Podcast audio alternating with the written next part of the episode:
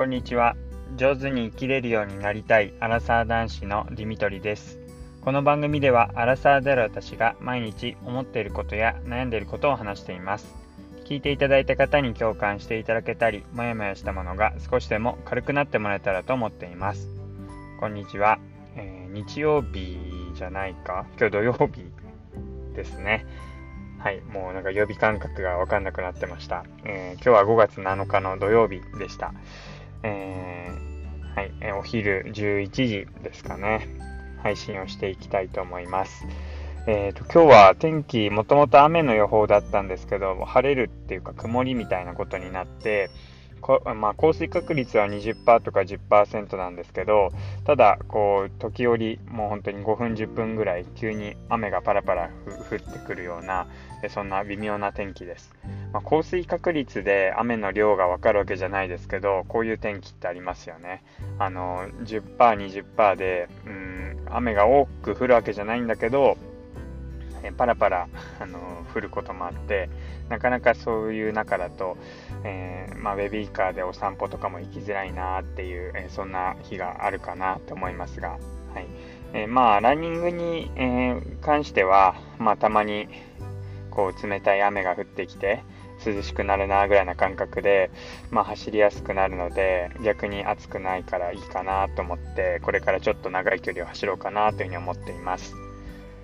で、えーと、今日はですね、昨日、えー、ちょうど金曜ロードショーで、えー、崖の上のポニョがやっていて、まあ、ジブリ映画も久々に見ましたし、え、まあ、地上波で金曜ロードショーを見たのも本当に久々で、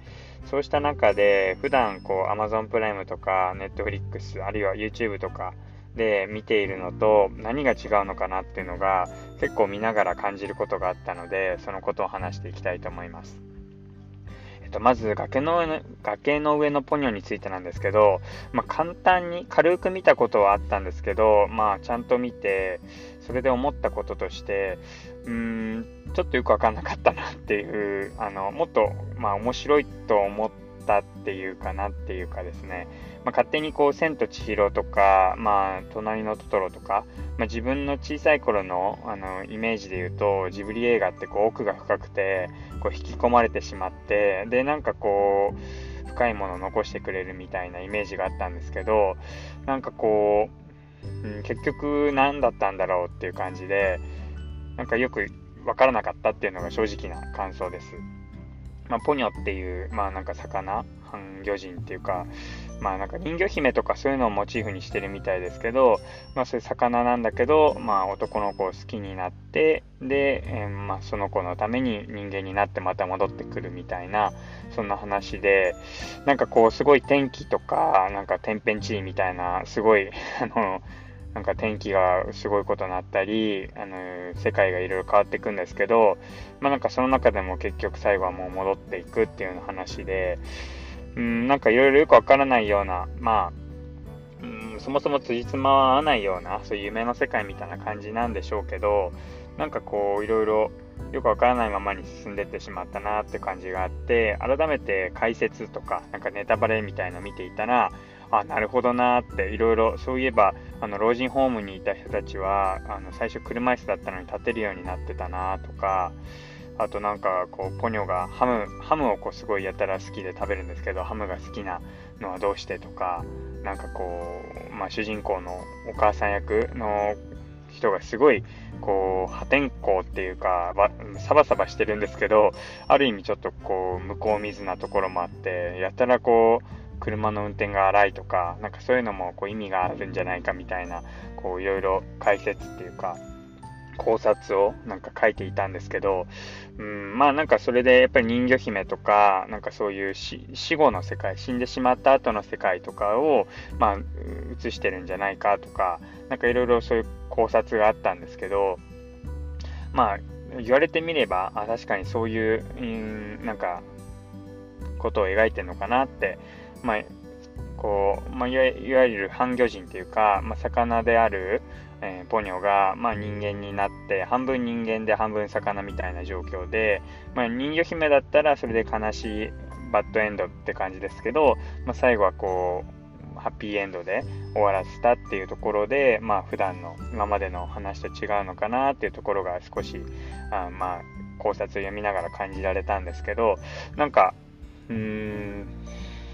どうなのかなってよくわかんないなっていうところが、まあちょっとありました。で、まあただ、まあ、ジブリ映画ってことで映像はやっぱすごい綺麗だなって色が綺麗だったりなんかこういうイメージってなかなか何もない状態から思いつくのって難しいよなってでそういう意味でやっぱりすごいんだなっていうのはすごい感じたしジブリ映画のいいところだなっていうふうに思ったんですけども、まあ、地上波のその金曜ロードショーを久々に見て思ったのは、まあ、昔って本当に映画を見るって言ったらもうそうやって金曜ロードショーとかなんかお昼の映画とか、まあ、そういうのしかないんですが、まあ、それで見ていてすごい思っ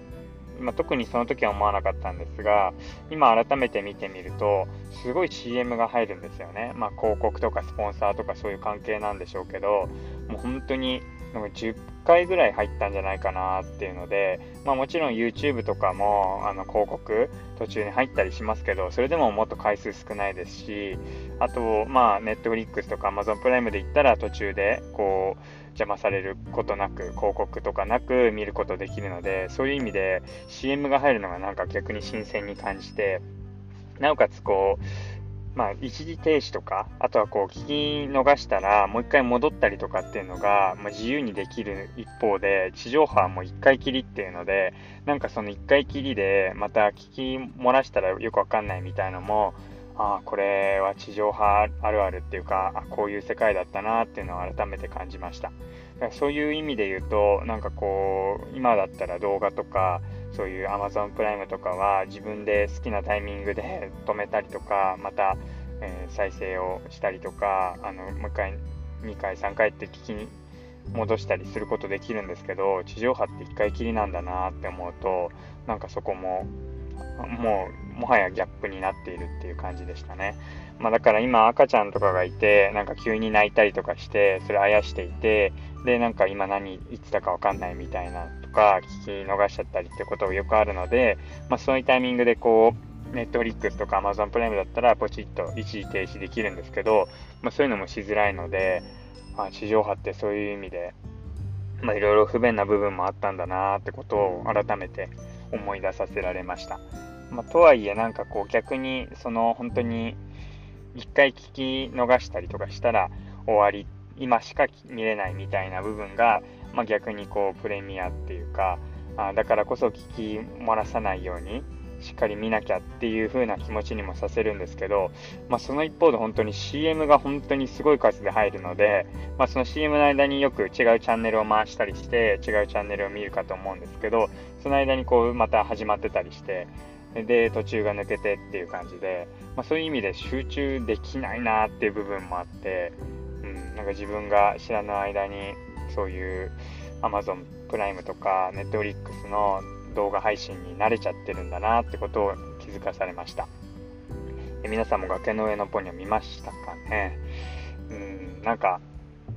ちょっとよくわかんなかったなっていうのが正直なところでした。はい。ということで、えー、今日は久々に地上波で、えー、崖の上のポニョ、えー、金曜ロードショーを見たって話をしていきました。最後まで聞いていただいてありがとうございます。またお会いしましょう。